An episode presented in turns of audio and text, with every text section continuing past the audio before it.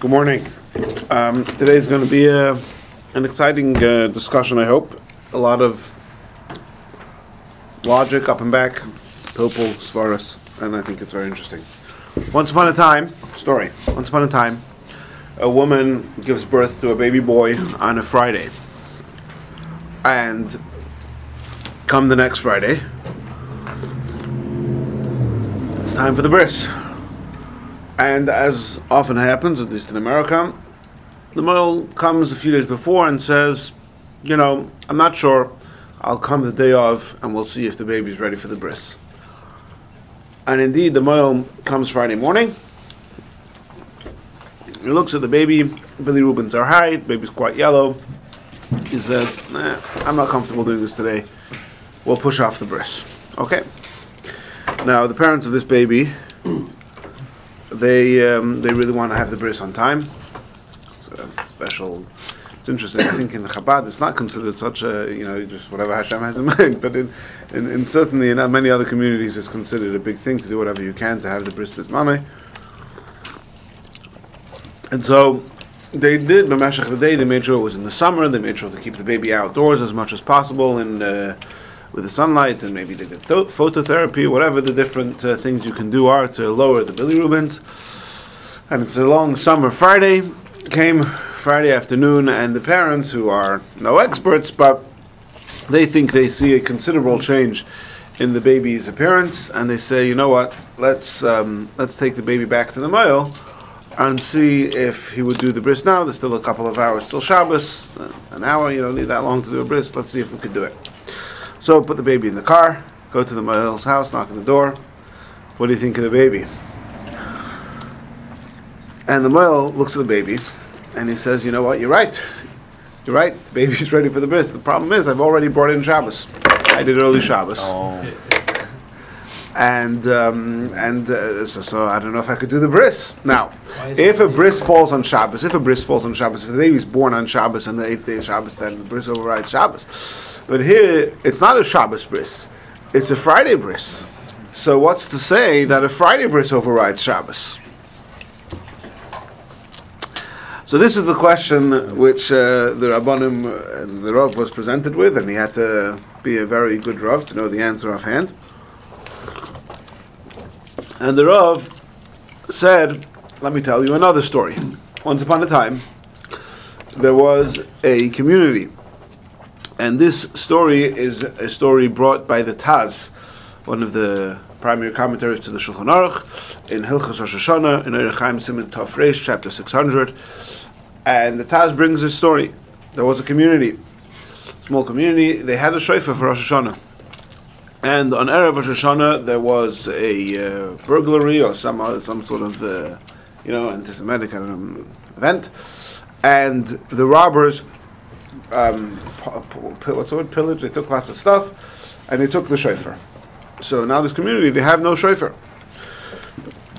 So they sent a representative of the community to go to a, n- a nearby town. Uh, I get he doesn't say this, but I would assume that the other town was within the Tchum Shabbos or within the area of Tchum, and he was able to get there somehow on Yom Tif, because he would not be allowed to leave the Tchum to get a shofar.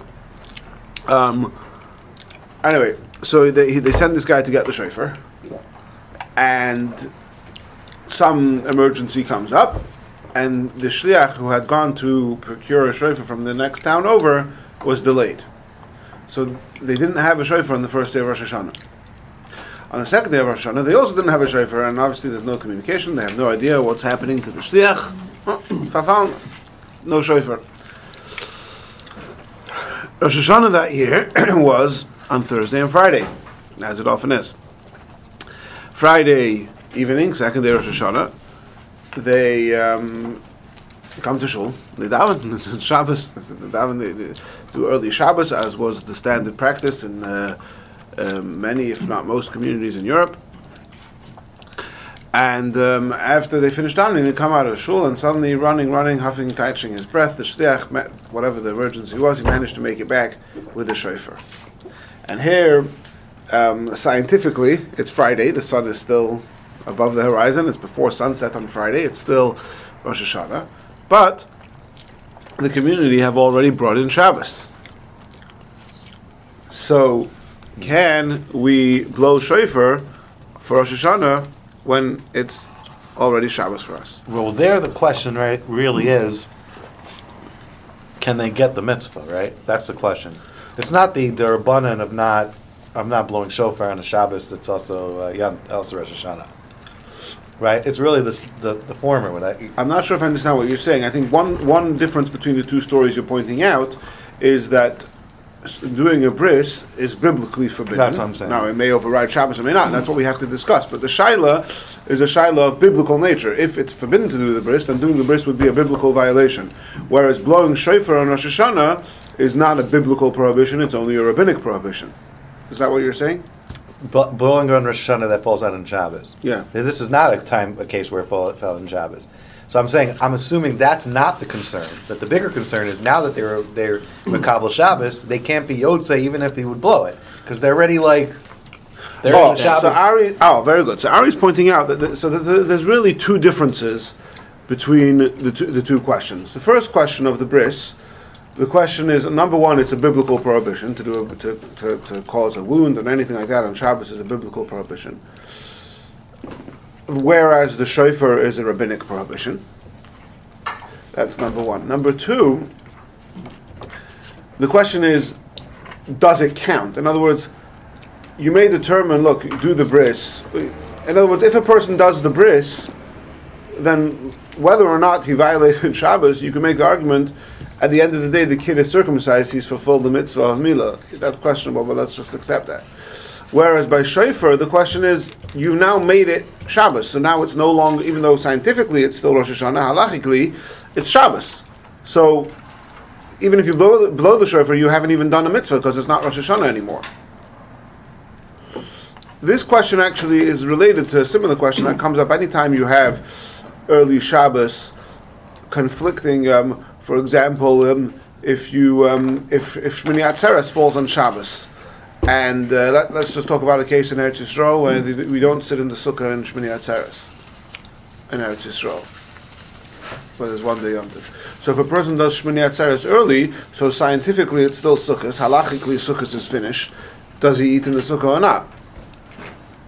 Right. So that's another thing that Ari's pointing out, that the question of blowing the shofar on Thursday, on Friday afternoon after you've already brought in Shabbos, has two factors. One factor is that the prohibition is merely a rabbinic prohibition, but on the flip side, the question is more fundamental: does blowing shofar accomplish anything? Like, it's not Rosh Hashanah anymore, so it's like blowing shofar on Pesach. Okay, so I'm confused as usual. It- I'll ask about the shofar blowing first. Isn't it a mitzvah to hear the shofar? So right. If it's Shabbos for the person blowing it, no Shabbos for the person not blowing it. Well, it's the whole. Well, in that case, in that case, the community had already accepted Shabbos, and there the halacha is, the, the, so the halacha is that an individual can choose to accept Shabbos early, but if you're in a community where the whole community accepts Shabbos early, so then everybody is quote unquote by force part of that community. I mean, even if you personally don't daven Maariv but don't accept Shabbos, it doesn't matter. If the community locally accepts Shabbos early, you'll be sent. Yeah, and that's this is actually very relevant Lamaisa, because Chabad have quite a, fairly try very much to to do Maariv. There's no there's no objection to taking in Shabbos early, but we don't daven Maariv early. Okay. Now, in many cities in Europe, it's common that all the shuls in town daven Maariv early, right? So, for example, I used to live in Edgware. In Edgware, there there's certainly part, part times in the summer where all the shul, local shuls do early Shabbos. So even if I personally want to daven, wait and daven Maariv and make Kiddush later, I can yeah. do so, but I'm, I, I have to bring in Shabbos early, because everybody within walking distance does. Yes? So in this case, bringing Shabbos in early ends Rosh Hashanah early. Right, well that's the question, does it? So okay. If we've ended Rosh Hashanah, now it's too late for shofar. Okay, and then the question for the bris, the, for the for the baby, it's still Friday, right? And for that family, but for for the uh, mohel. for mohel. the mohel, it's Shabbos. So what's what's the problem? Well, the mohel is the one who's going to be do, making the wound, violating Shabbos, and if it's Shabbos for him. Oh, okay. So that's my other question, and then I'll just just refer. reflect my lack of knowledge. If a baby is born on Shabbos, is there a bris the next Shabbos? Yes. Shabbos does violate, override yeah. bris, but the question is, a Shabbos violates a bris. Bris overrides Shabbos when the when Shabbos and the bris intrinsically when the coincide. When it's the eighth day, right? Here, Shabbos mm. and the bris don't intrinsically coincide. The mohel has artificially created a Shabbos that coincides with the bris. So you could, in theory, make the argument that it should be the same, but we have no, we have, we, we need well, evidence. We need evidence. We need evidence. We don't know. Okay, so the Taz, we're going to be, so, so, so the Taz says like this. He says, first of all, first of all,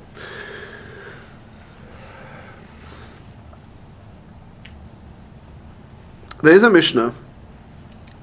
In Halacha, there's a concept called Bein Hashmashos. That means there's day, which is day, there's night, which is night. And then there's Bein Hashmashos, which we loosely translate as twilight, which means that that middle period, let's call it the period, again, loosely, the period between sunset and nightfall, that period is called Bein Hashmashos, which is doubt. We don't know definitively if it belongs to the previous day or the next day, right? Obviously, in halacha, the day, the next day starts with night. So Friday night begins Shabbos. So does Shabbos begin when it's nightfall on Friday or when it's sunset on Friday? That's the area of doubt. And the Mishnah says that in that time, in that time period, which we're calling twilight, it's permissible to do things that are forbidden on Shabbos because of Shvus. Shvus means that The, that it biblically is permissible, but the Chachamim said you should refrain from doing this. So the, that, that is, the, the, this prohibition of the Chachamim to refrain from doing things on Shabbos, they only instituted that when it's actually definitely Shabbos, what's called it Tzumei Shel Yoim. But in the twilight zone, it's permissible. Now, later on, the Rishonim explained that it doesn't mean that all rabbinic things are permissible during twilight. It has to be, as we'll see soon in the Alter Rebbe, it has to be that there's a great need to do it or a need for a mitzvah. You don't stamazoi start doing things in that period.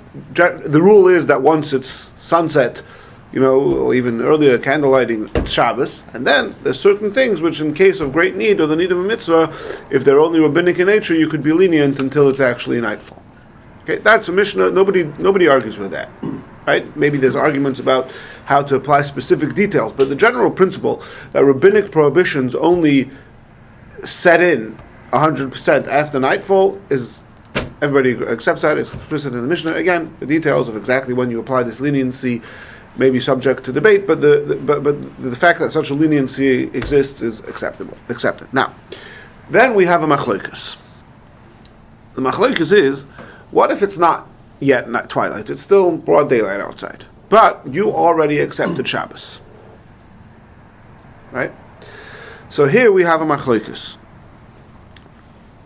Rabbeinu Yoel, who's one of the Rishonim, Rabbeinu Yoel, he says there's no difference between accepting Shabbos and twilight. In fact, it's what he calls a kal v'chomer. If when it's twilight, and it might already be Shabbos, nevertheless, because it's not definitely Shabbos, the Chachamim said you could still do those things which are Mishum Shvus. So certainly when it's still daylight outside... Who, who says this? Rabbeinu Yoel. It's... Be, yeah? One second. I just want to know who that yeah, is. Yeah. But certainly when it's still daylight outside, and it's certainly not Shabbos, it's just that you've personally accepted Shabbos on yourself, then certainly the rabbinic prohibitions don't apply. And so Rabbeinu Yoel rules that all these rabbinic prohibitions that are permissible at the twilight zone are also permissible once you've already... No, twilight zone is a little... Everybody that's uh, familiar with the, t- the, the, the, tel- the very popular television show that um, oh, okay. called The Twilight Zone. Paranormal Every time you say it, it's, there's I, I noticed the smirks and I, uh, I had to join. Uh, okay. Twilight time. I thank Hashem that I'm not familiar with this. Um, okay. But we're all thinking the same thing, right? Uh, just the person, the the, the Great Britain guy. All right. So you have to keep this. You notice they're all like, you saw the little smirk on our face. You say Gilligan's Island. Am I missing something? Something's going on here. All right. Okay. All right. So now, th- so this is the opinion of Rabbeinu Yoel. And Rabbeinu Yoel, of course, as you can imagine, he has proofs from various Gemaras to back up his opinion, but that is his opinion. Um, and then However, there are other Rishonim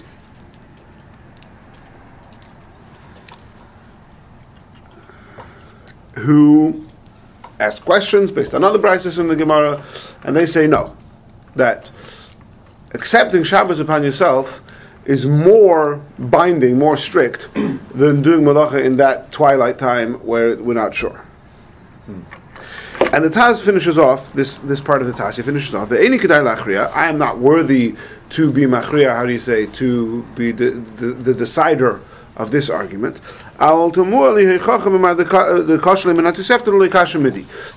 He, he's saying logically, he brings his proofs, he logically, Taz is saying logically, I agree with Rabbeinu Yoel that it should be permissible, but and I'm not going to want to decide. So that's the Taz's first step in his argument here with the shofar. He says, if you're allowed to do all these things d'Rabbanan once Shabbos already comes in um, in the in the in the suffix, and according to Rabbeinu Yoel, who the Taz is, seems to be saying that I'm erring, I, I'm I'm I'm preferring that side of the argument. So then, even if it's already Shabbos, there is no prohibition To, to, to blow the shofar, because the shofar is only a rabbinic prohibition, and therefore that doesn't set it.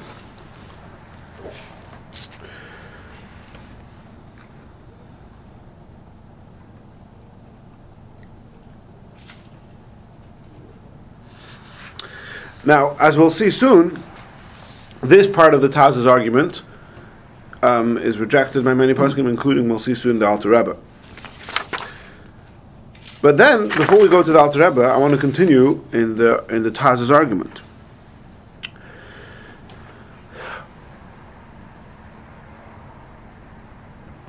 What has the Taz said so far? He says we have a machleikus, Rabbeinu Yoel, and the, uh, those who argue on him whether or not you're allowed to do malacha, uh, uh, rabbinic shvus, rabbinic malachas, after you've already accepted Shabbos. And the Taz is saying, I prefer, based on his understanding of the Gemara, he prefers the more lenient approach.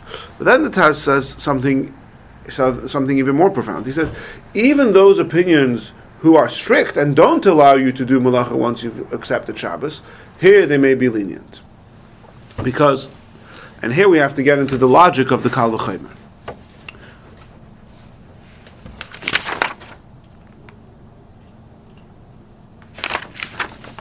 What was the Kal V'Chomer? The Kal V'Chomer said, there is a time when we're not sure if it's Shabbos. It's Bein Hashmashos, twilight. And there we're saying it's permissible to do rabbinic things. So how much more so is it permissible to do things when it's certainly not yet Shabbos? You've just accepted Shabbos upon yourself. Right?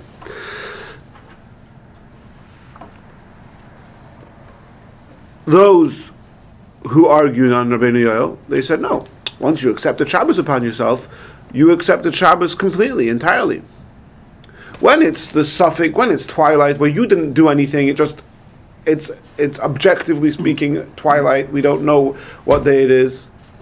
So we could say, okay, we don't know yet for sure if it's Shabbos, so the Chacham said, don't, we're not yet, we're not yet um, imposing upon you to be to refrain from these things.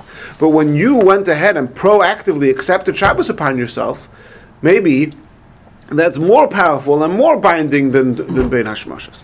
Those are the two sides of the argument. Again, Rabbeinu Yoel says, here it may already be Shabbos, yet we say these things are permissible. So here we know for sure it's not Shabbos, it's just that you personally happen to accept it upon yourself, so certainly it's permissible. There are those who argue, and Rabbeinu Yoel says, no, here it's not yet certainly Shabbos, so the Chachamim said, okay, we're not going to impose on you these prohibitions. But here where you, of your own volition, chose to accept Shabbos upon yourself, once you accept Shabbos, you accept it for all intents and purposes, even for rabbinic prohibitions. Says the Taz, that's all if you're talking about things that are subject to their own volition. If you're talking about voluntary things. But here you have a mitzvah, you have an obligation to hear shofar. You don't have the you don't have the right and the capacity to to, to voluntarily choose to close the door on Rosh Hashanah and become Shabbos, when you still, it's still incumbent upon you to do the mitzvah of Rosh Hashanah. So the Taz is making the argument that even those opinions, the Talmidei Rabbeinu Yoel, who argue on him in the in the general case, where there's no obligation, it's just you want to still do something, in the case where there's an obligation, they would also agree that it's permissible. Because they're saying, Why is it forbidden to do mitzvah shvus in that in that time? Because you went ahead of your own volition and chose to impose Shabbos upon yourself early. It's okay, voluntary. That's if it's voluntary things. You can choose to, to, to um, you can choose to do so. Can I ask a question? Just one moment. But when it comes to an obligation, you have a chiyuv to hear shofar. Okay, granted, you didn't know that you were going to still get a shofar, but the fact is that vis-a-vis shofar, you have an obligation to hear the shofar. And therefore, you have you don't have the right to accept Shabbos upon yourself early, even unwittingly. E- even unwittingly. And then he goes on one, one moment, Steve. Mm-hmm. And then he draws a parallel from the halacha of Yom HaMa'unah. Halacha of Yom HaMa'unah. I'll read it to you the way it's a Gemara. I'll read it to you the way the Alter Rebbe says it. Somebody who made a mistake on a cloudy day, and obviously this is before we have you know digital clocks and everything, and he thought that it's already dark. It was very cloudy. He thought it's nighttime, and he davened Maariv on Friday night. And then the clouds clear up, and he sees that the sun is still out. Says the Alter Rebbe, even though he davened Maariv after Plag HaMincha, which means after the time that it's already possible to do early Shabbos, like we call it, nevertheless, because he did not intend to do early Shabbos, he thought he was doing. He thought it was already, in fact, Shabbos. Retroactively, we say that his davening Maariv and acceptance on Shabbos is null and void, and it's completely weekday for him, and he's still allowed to drive his car and do whatever he wants, and he has to daven Maariv again. Right? Under what circumstances? When he thought that he, he didn't have a clock, it was dark, it was cloudy, oh, he I thought see. it was already Shabbos. Okay. Right? That's halacha. I just read it to you from the Alter Rebbe, but it's it's the Gemara, it's all the Paskim, right? Sa- says the Taz. If when a person accepts upon him Shabbos early because of a mistake, because it was cloudy and he didn't know the time, we say that his acceptance of Shabbos is worthless because it's not Shabbos yet. So certainly in this case, where he thought that he, well, he didn't realize he was still going to have the opportunity to do the mitzvah of shofar, then certainly his acceptance of Shabbos is null and void, and therefore retroactively, once the shofar comes to town and he realizes that he had an opportunity to do so, so certainly it would be um, it would it would be okay for his his acceptance of Shabbos is null and void, and he can go ahead and at least vis-a-vis hearing shofar or blowing shofar is concerned, and he can go ahead and blow the shofar or hear the shofar. So just to summarize, Steve, before we ask a question, um, just to summarize the Taz, this part of the Taz so far, he makes two points. He makes the argument that, first of all, that even those opinions who, generally speaking, are strict about doing melachos d'rabbanon after you've accepted Shabbos, that would be only about volunta- voluntary melachos. Whereas, um, whereas here, where you have an obligation to hear the shofar, you don't have the right or the capacity to accept uh, upon yourself Shabbos early, just like you can't make Shabbos on Tuesday, you can't make Shabbos on Friday if you still have the mitzvah of hearing shofar. And secondly, he says it's it's it's it's like a mistake, because just like if you if you made, brought Shabbos early by mistake because you thought it was already night, and then the clouds clear up and you see that it's still daytime, so then this is also it's like a mistake, and therefore you can still go ahead and hear the shofar. Just one moment. So in the in just the one moment, one moment, one moment. Yes, Steve. So, in oaths, isn't isn't there this concept that if I make a limitation on myself, let's say I'm giving up caffeine for a year, okay, and then I realize that this was a big, this was a mistake. You know, can't I go to like a bais din or something and say, you know, you know, I I made this oath, but it was a mistake. I didn't realize I was going to have all these, you know, withdraw, you know, and and and just get it reversed. Can, can you do, is that a similar situation that could be applied here? I'm very happy that you asked that question. That's an extremely relevant point, and uh, I hope uh, we're going to get to that soon. Oh, good. Oh, very good. That, that's that, that's that's where this is heading, but uh, oh. we have to get we have to go there step by step. Ari, you wanted to say something? No, I was just so so, so in the in the uh, in, in the second point that the that the Taz brings. Mm-hmm. You, in order to do Tosefes Shabbos, it has to be intentional, right? That's the yeah. that's the halacha. Yes. Okay, and and so in this so in this case, there wasn't there was intention, but the po- the point is is that there was intention with a, with a lack of information. Correct. Okay. All right.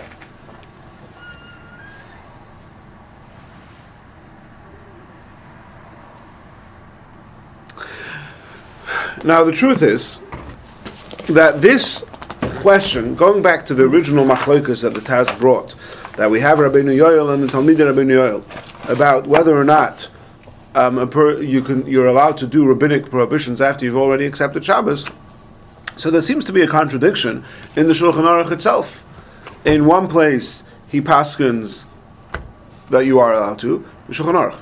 And in another place, he paskins that you're not allowed to. So how do we, so the Taz is saying that, you know, who am I to get involved, but I think that it is permissible. But how, what are we to make of the contradiction in the Shulchan Aruch itself? So the Alter Rebbe has a, an, a, a novel, a tremendous chiddush in this regard, and it's a very famous chiddush of the Alter Rebbe that is relevant l'maisa in all sorts of cases. Um, we've, we've mentioned it in the past, but I'll just go through it briefly. First of all, let me read to you the way the Alter Rebbe speaks about the halacha, and then we'll go into the reasoning of the Alter Rebbe, and then this will shed light on some of the discussion that we'll have in the next part of the class.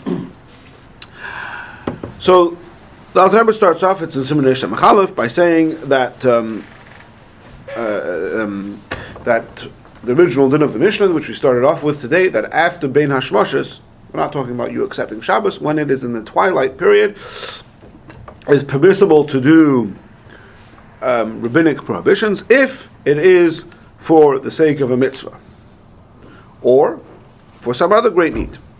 And then he goes on to give some examples. Therefore, if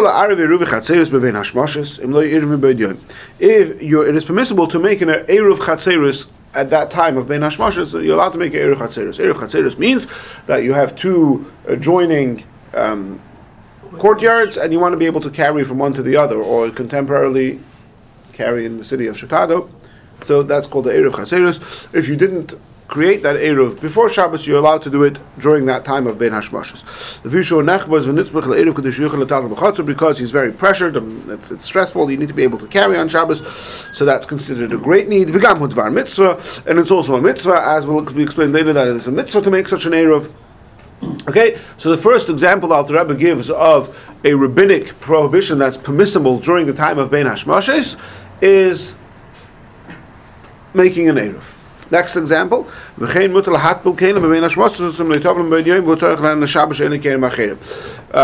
you have a new utensil, you have new uh, new glasses, and you want to be able to drink for, from them on Shabbos, or use your fork, whatever it is. You don't have other kelim to use, so you're allowed to toivel those kelim, even though you're not allowed to toivel on Shabbos. But at Bein Hashmashos, because the prohibition to toivel on Kalim on Shabbos would only be a rabbinic prohibition, so again, if you don't have other utensils to use, so then that's considered a great need, and you're allowed to toivel the Kalim during that period. Okay, he gives a few more examples. Hafrashas challah. What if it's, it's Shabbos coming? Oh, I forgot to be mafresh challah from the dough. Yeah, I forgot to separate challah. So, if you remember, a couple of years ago we had this whole discussion about somebody who forgot to take challah on Erev Pesach, um, from, and, and it was Shabbos, and the, how what the, the, the kohen eating the challah nowadays, and if you recall that, there was two classes we did uh, two years ago. Anyway, a year and a half ago. But, um, anyway, the, the halacha is that in Chutz La'aretz, there isn't a strict requirement to Um, there isn't a strict requirement to separate challah before you eat the dough. You can go ahead and eat the dough and leave o- eat the bread and leave over some at the end, and then be mafresh challah after Shabbos. So therefore, to be mafresh challah, to separate challah before Shabbos, is not such a great need. It's not a need from it, so you can do it after Shabbos, and therefore you can't be mafresh challah during Bein Hashmashos, even though it's only a rabbinic prohibition. Then the Alter Rebbe goes on to say that to ya- light a yahrzeit candle, even though there's no strict, there's no real mitzvah involved in lighting a yahrzeit candle, but because people take that very seriously, that would be, they re- you know, people would feel very, it's really important to people to have a yahrzeit candle on the day of a yahrzeit, so if for whatever reason you didn't light the yahrzeit candle before Shabbos, you can do it during that time. And then he goes on to say, if there's a great financial loss um, involved, you could also do a melacha d'rabbanan in that time. Okay, so the, I just I gave a list of examples. Depending on the time we have, or if we choose to continue this topic next week, we might go into some of these examples, become relevant into real life stories that the Paskim discuss. But again, the examples Alter Rebbe gave of things that are, are permissible are creating an Eruv, toiveling Kalim, and great financial loss. One example, and a yahrzeit candle, those four. An example of something that's forbidden is to be mafresh challah, because at least in Chutz La'aretz, because you, you can be mafresh challah after Shabbos in Chutz La'aretz. Wait, then how about how are you able to do a yahrzeit candle? What do we mean by yahrzeit candle? I mean, sorry, I, I should have said to ask a goy to light the yahrzeit candle. Sorry, I should have said. Obviously, light. Thank you. Obviously, lighting a yahrzeit candle would be forbidden on a biblical level, but you could ask a goy to light the candle for you. Thank you for, for thank you for clarifying. Would okay. Goy have to carry the kalim, carry the utensils to the mikvah? Or? Yeah, obviously, yes, yeah, I, absolutely. If they're necessary, right? You, no all, all, all of this include, assumes that there's only rabbinic prohibitions involved. Yes, okay. Then the Alter Rebbe has this big caveat to this whole thing. This is all if you were not did not yet accept Shabbos upon yourself. It's just already Bein Hashmashos. It's already twilight. If you already davened Maariv early and thereby accepted Shabbos upon yourself, or you didn't daven Maariv yet, but you already answered Baruch Hu, which is is equivalent to having Maariv. Or if you personally didn't answer Baruch Hu, but the whole congregation already accepted Shabbos upon themselves by saying Baruch Hu, and that perforce drags you along, as explained in Tucha. So then, you're not allowed to do any of these things. You're not allowed to a- ask you going maybe, yeah, but, but but but you're not allowed to do any of the things that are banan, like Tevil and Kalim and thing, because you've already accepted Shabbos upon yourself. So here the Alter Rebbe is weighing in on this machleikus. The Taz started off with the machleikus that Rabbeinu Yoel says that once you've accepted Shabbos, it's permissible to do things. And the Talmid Rabbeinu Yoel said, no, even once you've accepted Shabbos, you're not allowed to do things that are also the Rabbanon. Here the Alter Rebbe is weighing in and saying that once you've accepted Shabbos, it's forbidden. The Alter Rebbe is being machmir. Now here we have a Kuntres Acharon. Um, we've mentioned this a number of times. The Alter Rebbe sometimes has Kuntres Acharons, where he writes, he sort of develops the basis for his reasoning. We actually spoke about this very recently, where we discussed the... Um, going to, attending a bris and eating meat during the nine days, or having a great uh, a bris on Friday. Who was here for that class? Yeah, so that that was a Kuntres Acharon, where the Alter Rebbe goes into the whole story of the bris with the shalah, and what the shalah's teacher told him, and how the Alter Rebbe infers from that our general um, uh, responsibilities toward uh, minhagim. Uh, you know, what's our obligation to keep up the, these type of traditions? So that was also a Kuntres Acharon. So here we have a Kuntres Acharon. And briefly, what Alter Rebbe says in this Kuntres Acharon is that there's this contradiction. In one place, the Shulchan Aruch paskins l'chumra, that you're not allowed to do malacha after you've accepted uh, drabbanans after you've accepted Shabbos, and in one place he passes the chumrah. And the Alter Rebbe has a very simple fix, a very simple um, synthesis to re- the resolution between the, this contradiction. He says it depends if you've already accepted Shabbos or you've already davened Maariv. There's two levels in accepting Shabbos. There's accepting Shabbos, accepting Shabbos upon myself now, and then there's accepting, there's Maariv, which creates an itzumei shel yom. Once you daven Maariv, or you answer Baruch Hu, or according to some opinions, if you light Shabbos candles, which we've discussed in the past. So now, it's not just you've accepted Shabbos upon yourself, now you've actually created the reality of, it's really Shabbos now.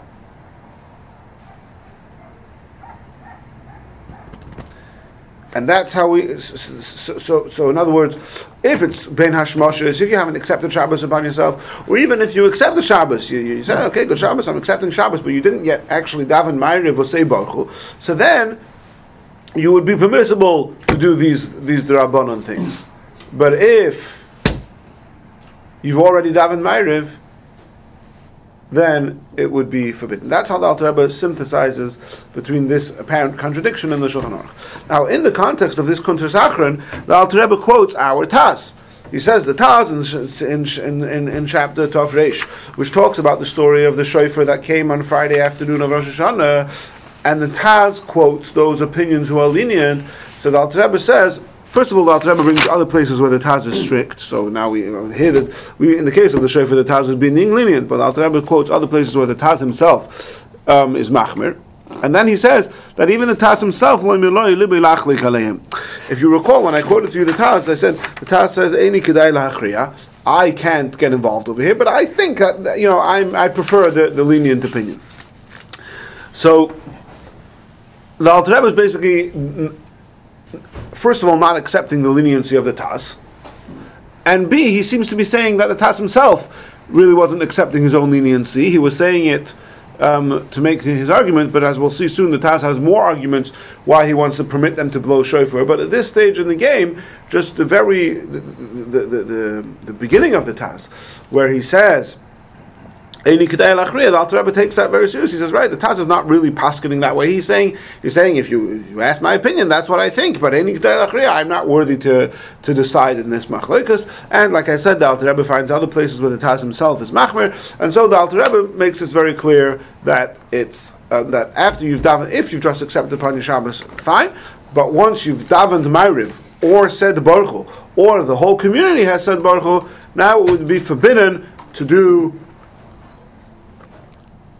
Um, anything, even even rabbinic prohibitions.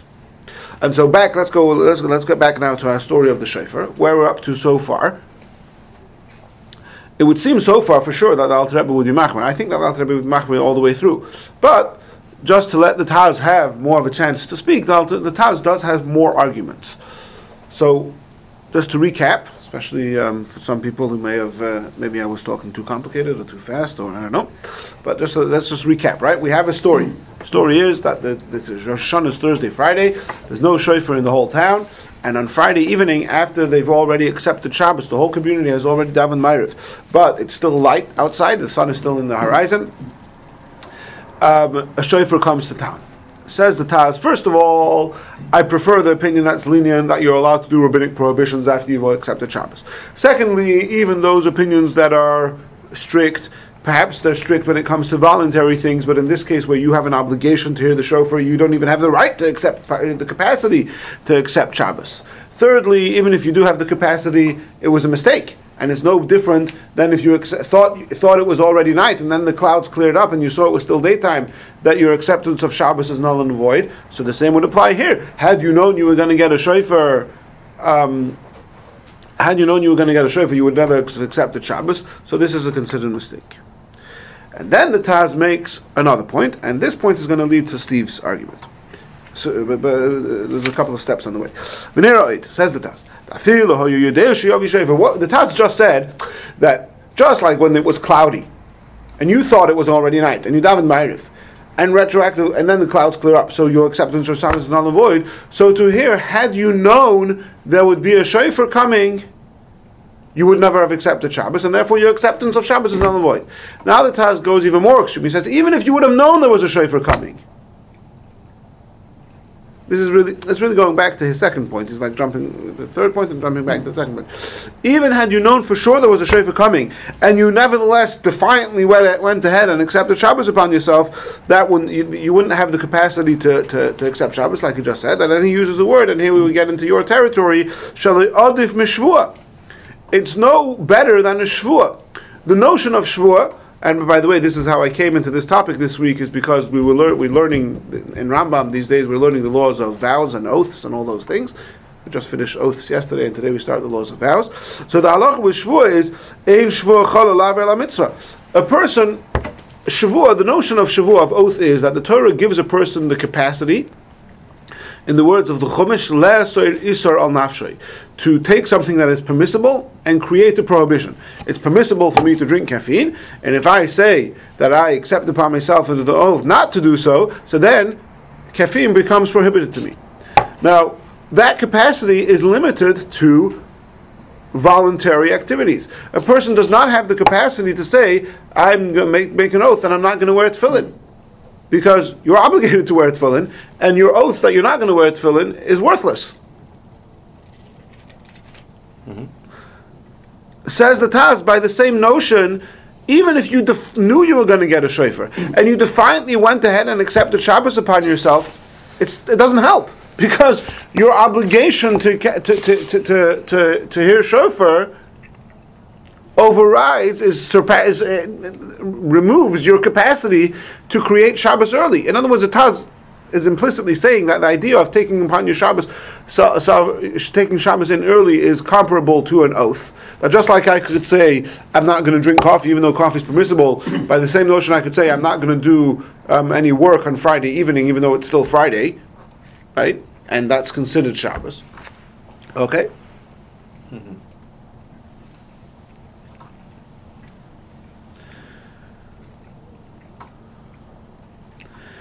So the sim, it's similar to the point two. It's very similar. Yeah, yeah, it's it's kind of an elaboration of point two, yes. Right. Then the Taz goes on to point four. He says that actually it's completely irrelevant. Everything that I've written until now is all l'Rav Chadamilsa. I'm just, uh, I'm not sure how to translate l'Rav Chadamilsa, but the point is that it's... Elaboration? I'm just elaborating that really... But even if, the truth is, that even if you can accept Shabbos, and your acceptance of Shabbos is valid, etc., et cetera, nevertheless you can still hear shofar.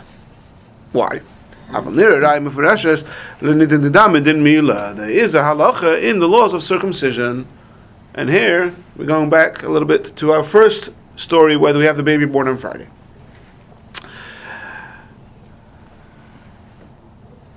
The Shulchan Aruch says, um, sorry, the Beis Yosef brings, Ein toli b'tfila, the Bris is not dependent on tefillah, klal, im kibul Shabbos b'mod yoyim. If they accepted Shabbos while it is still day, lo l'hakav v'l'l'hachmir. Both to be lenient and to be strict, in other words, whichever way it comes on, Uh, as far as Mila is concerned, Shabbos is Shabbos and Friday is Friday. Goes by the sun, not by Maariv. Mm. Now, one second. What does that mean? Now, this is what this means, what the Beis Yosef means, and what the Taz extrapolates from that. So first, let's explain what the Taz, what the Beis Yosef means. What the Beis Yosef means is that this.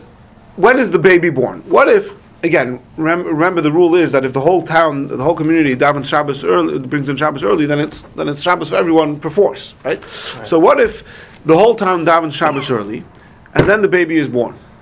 So it comes night at nine o'clock, seven o'clock or seven thirty, everyone brought in Shabbos. Eight o'clock, the baby is born. So when are you going to do the bris next week, on Friday or Shabbos? It was Shabbos. When he was born, the whole community was Shabbos already. Doesn't matter. We're going to say the.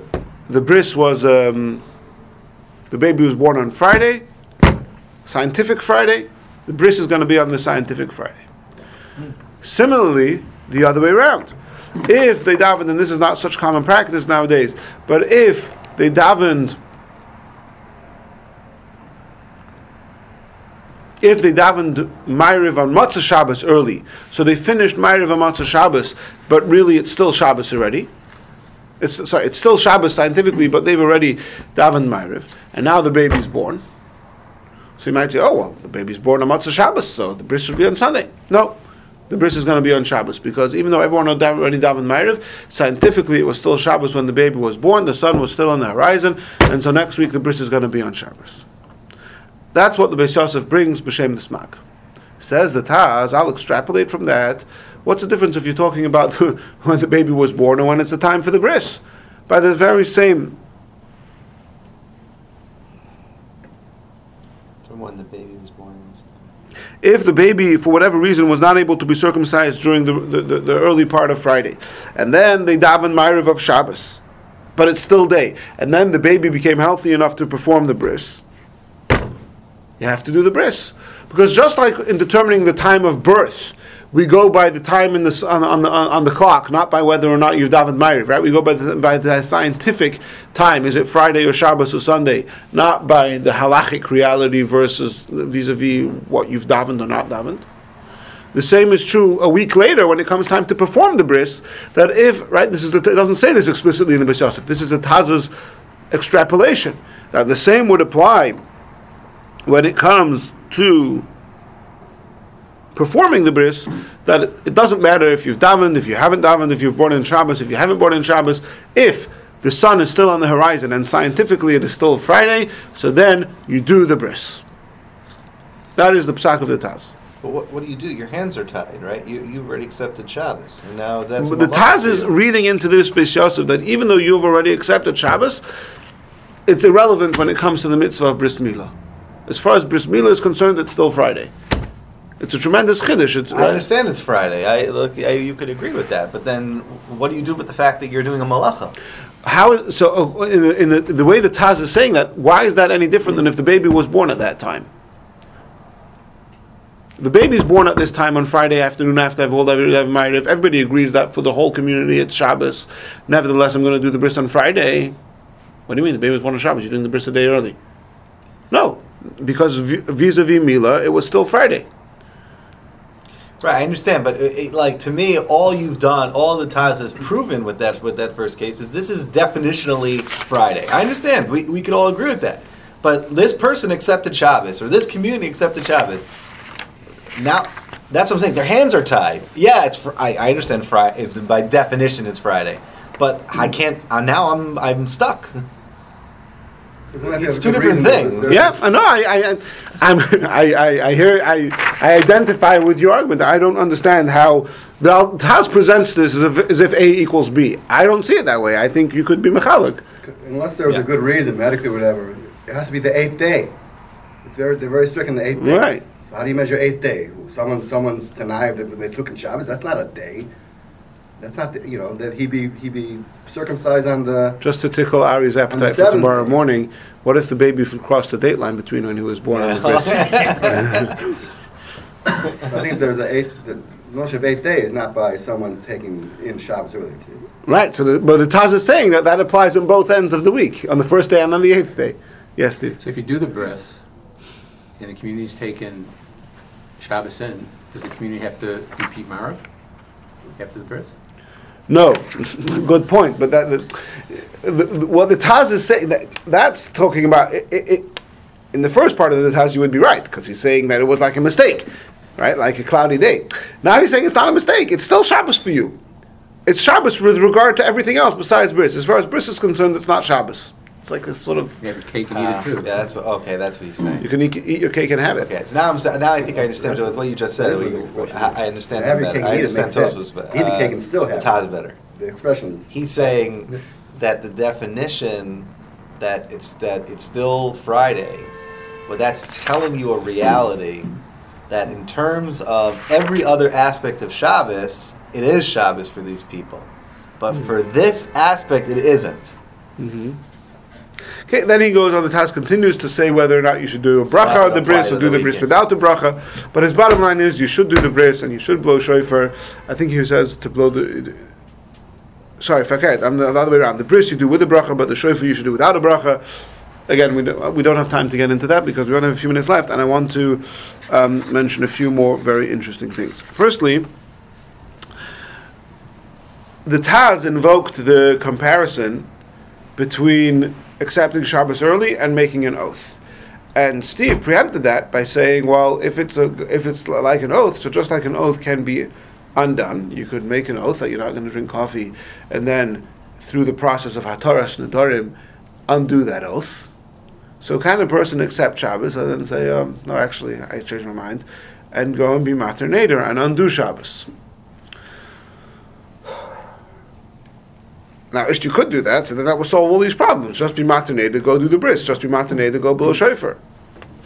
Right? Mm.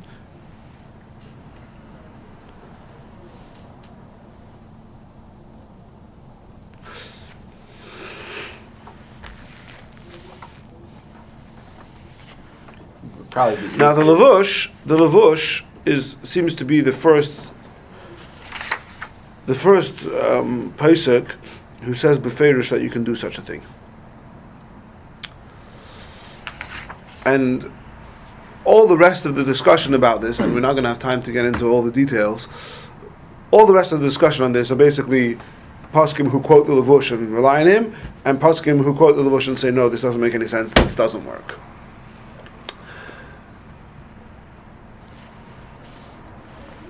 Lavush's argument goes like this.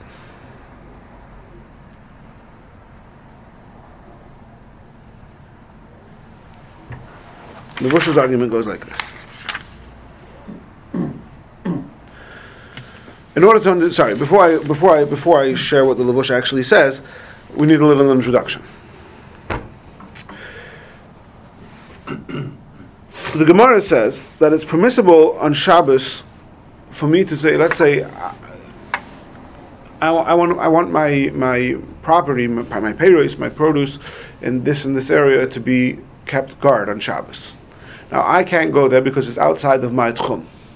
But you, it's within your Tchum, and you could go there. So I could say to you, Ari, can you please go there? And we're not going to get into now the details of Tchumin, how it's possible that it should be not in my Tchum and in his Tchum. It's, there's many ways that that could be possible.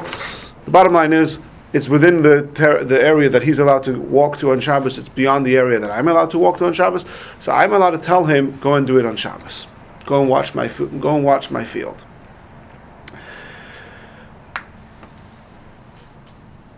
Now, Toisva says, that's what the Gemara says. Toisva says, from here we can deduce that if I've accepted Shabbos upon myself and you have not yet accepted Shabbos upon yourself, I can ask you to do something for me, right? I need to buy something from Jewel. It's already Shabbos for me. Steve, would you mind going to Jewel and, and, and, and, and get something for me? Because the Gemara is talking about when it's already Shabbos and it's within his area and out of my area.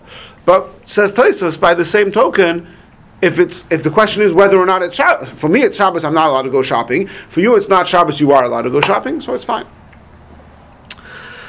Says the Ra, no, the two cases are not comparable. The reason why I'm allowed to go ask Ari to go and watch my f- produce on Shabbos, because even though in practice it's out of my bounds, in theory, I can create, I can make it be within my bounds. If there would be Burganin, if there would be huts along the way, which would be a way to extend the area where I'm allowed to travel on Shabbos, I would also be allowed to go there. So because in theory, there is a possibility for me to get there on Shabbos, therefore, I'm allowed to ask Ari to do so. Whereas when I've accepted Shabbos and you haven't, I can't ask you to go to Jewel because there's no way that I could bring in Shabbos. Uh, that that I would be allowed to go to shul, to Jewel. I've already accepted Shabbos.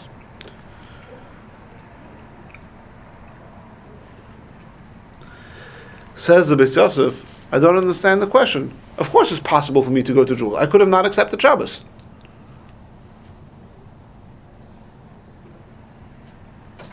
Anyone have a problem with that? Again, the Gemara says, I could ask you on Shabbos to go. Says Tosfos, by the same token, I can ask you when it's not yet Shabbos, but I've already accepted Shabbos to go and do something. Wait, I can ex- says the Ran, says the Ran, um, no. The only reason why I can ask you to go and watch my produce on Shabbos is because I also have the option of doing it on Shabbos in theory, if there would be Burganin. Whereas here, it's already, sh- I've accepted Shabbos upon myself. I, there's no way that I could, it would be permissible for me to go shopping. So th- therefore, I can't ask Steve to go shopping for me. Says the Beis Yosef, no, in that case, it's also possible in theory for me to go shopping, because I could have not accepted Shabbos upon myself.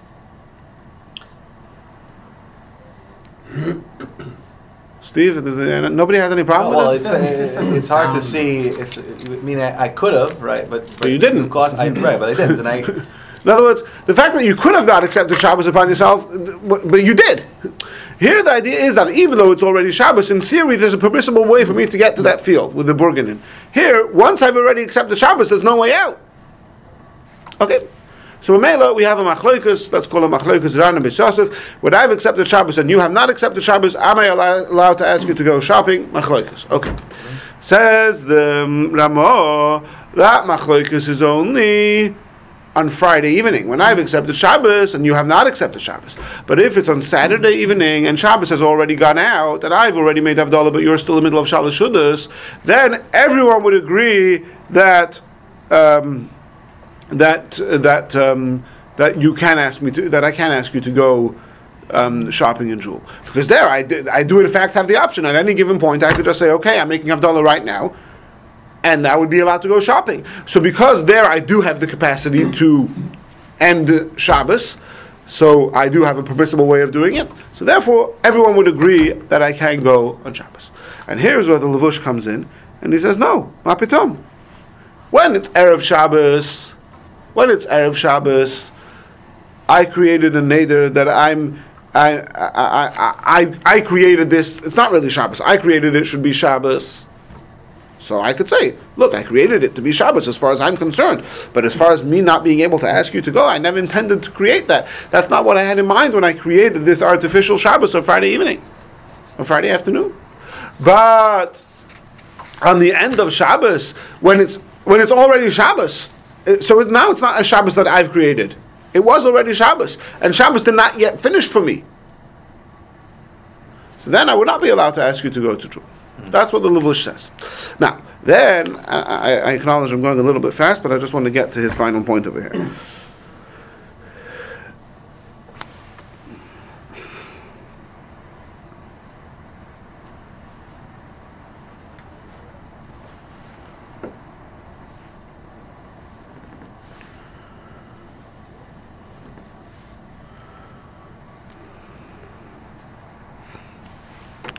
And the Levush then goes on to say that really what I'm saying is implicit in the Rishonim over here. The Rashba, he brings Rashba, Toisva says that I'm allowed to ask you to go on Erev Shabbos because it's a Tchum and that, that I could, in theory, get by. That's why the Rashba says, the Toisva says, that I could also ask you on Friday to go to Jul. You know why? Because there I could also get by. How could I get by? We said before I can't get by because I've already accepted Shabbos as an alavush. You can get by. Just like by the Tchumin with my prohibition to get to my the area where I want my things to be, my produce to be watched. I could get by in theory by creating these Burganin. When I've already accepted Shabbos, there is a permissible way for me to be allowed to go shopping. You didn't have to accept Shabbos early. But I did accept Shabbos early, but there's still a way around it. Steve? You made a mistake. Right? Oh, you're going to Hataris Nadarim. You're going to undo your vow. And that's why Tosfos doesn't say it about Matzah Shabbos. Right? The, the Levush is back. The Ramos says that Matzah Shabbos is more lenient than, fri- than Friday. The Levush is trying to t- turn that around and say that Friday is more lenient. Because on Friday, I accepted Shabbos. I can go to a Rav and say, I'm sorry, I have Charota. I'm undoing my acceptance of Shabbos. Like I can with any other vow.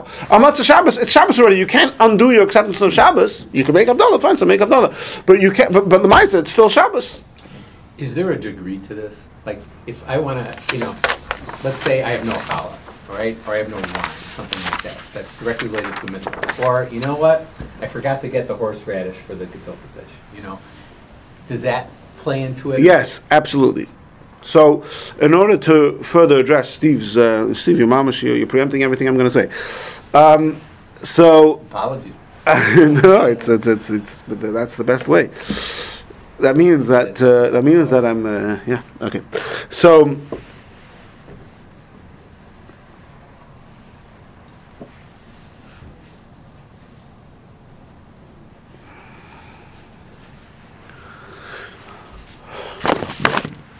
I'm going to mention two of the poskim. Again, there's many examples. I'm going to just two two examples. There's a shuva of the Shoel HaMeshiv, which is Rabbi Yosef Shoel Natanson, who was the Rav, the Lemberger Rav. Later, this it's called it's Lvov, Lvov Lemberg. Um, and he has the shaila of a woman who accepted. You leaving? He accepted. Uh, How much longer do you have? Five minutes. Five minutes. A woman who accepted Shabbos upon herself, and then she remembered that she wasn't yet mafresh challah. So in that case, we saw the Alter Rebbe said it's no good. The Magen Avraham says it's no good. But um, but the Shoel HaMeshiv is talking about that that case. And then we have a very interesting thing, and here is a very, very interesting, parenthetically, but a fascinating historical piece of uh, uh, piece of uh, history here.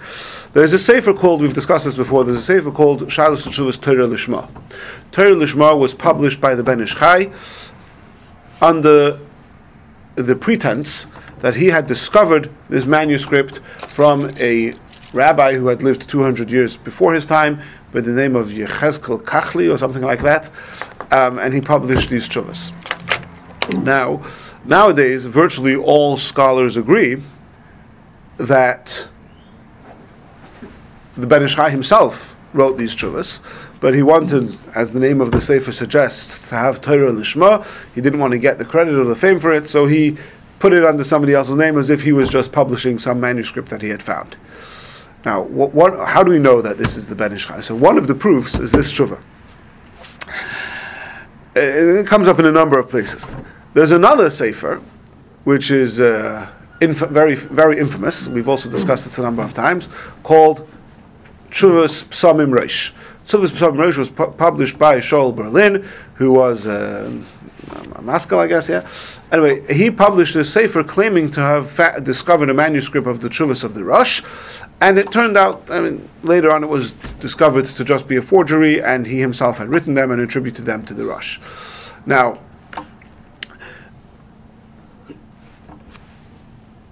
In Shuvas Torah Lishma, he quotes Psamim Rosh.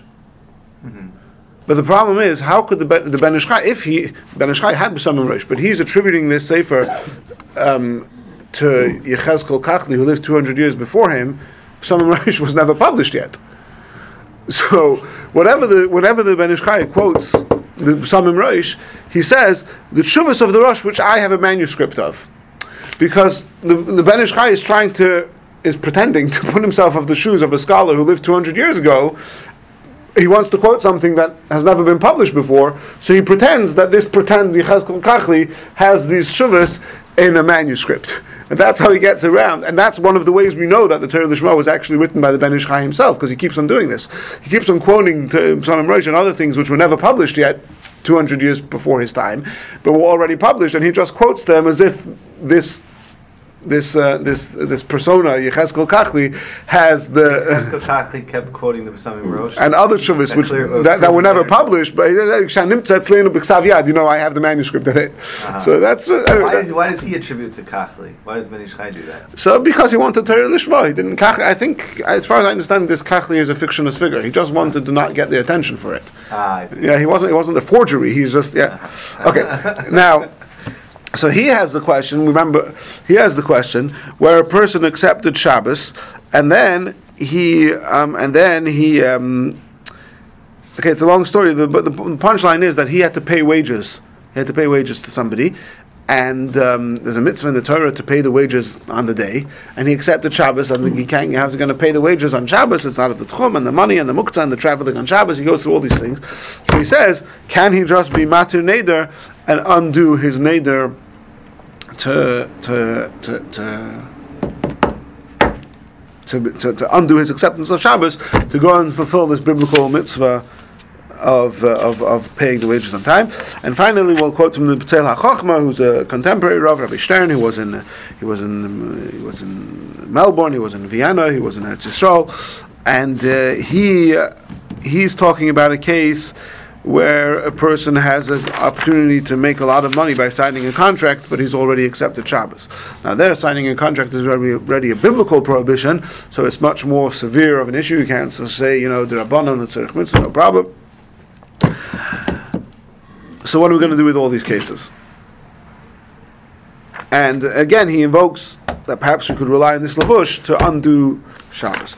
In the case of the Shalomation, which I mentioned of being mafrish challah, even though the Magen Avraham and Alter Rebbe say beferish that mafrish challah in Chutz La'aretz doesn't help, he wants to draw a parallel from the Yartzeit Licht. Remember we said, oh, even though Yartzeit Licht is not a mitzvah, but because people consider it very important, he says, so nowadays women consider it very important to be mafrish challah before, before the fact, so he wants to use that.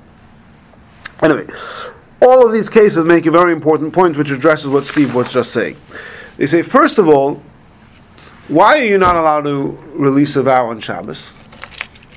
Because it's, sorry, I, I skipped a I skipped a step. There's two problems here. One is, can you rele- can you does it does Hataras Nedarim help for accepting Shabbos? And even if it does, but you're not allowed to do Hataras Nedarim on Shabbos unless it's for the sake of Shabbos.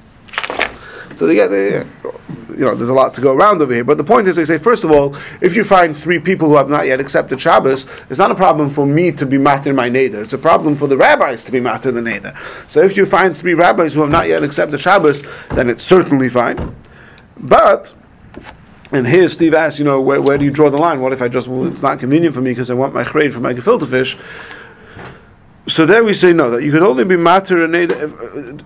You could, first of all, from two aspects. First of all, as far as the laws of Shabbos are concerned, you could only be matir and neder on Shabbos, you know, if you don't find three rabbis who it's not yet Shabbos for. So you could only be matir and neder on Shabbos if it's for the sa- for, for an, a real need of Shabbos, not just because you have Ukraine. But then there's another point, and that is nidrei mitzvah. Even though in general, anytime you regret taking a vow, you can annul it.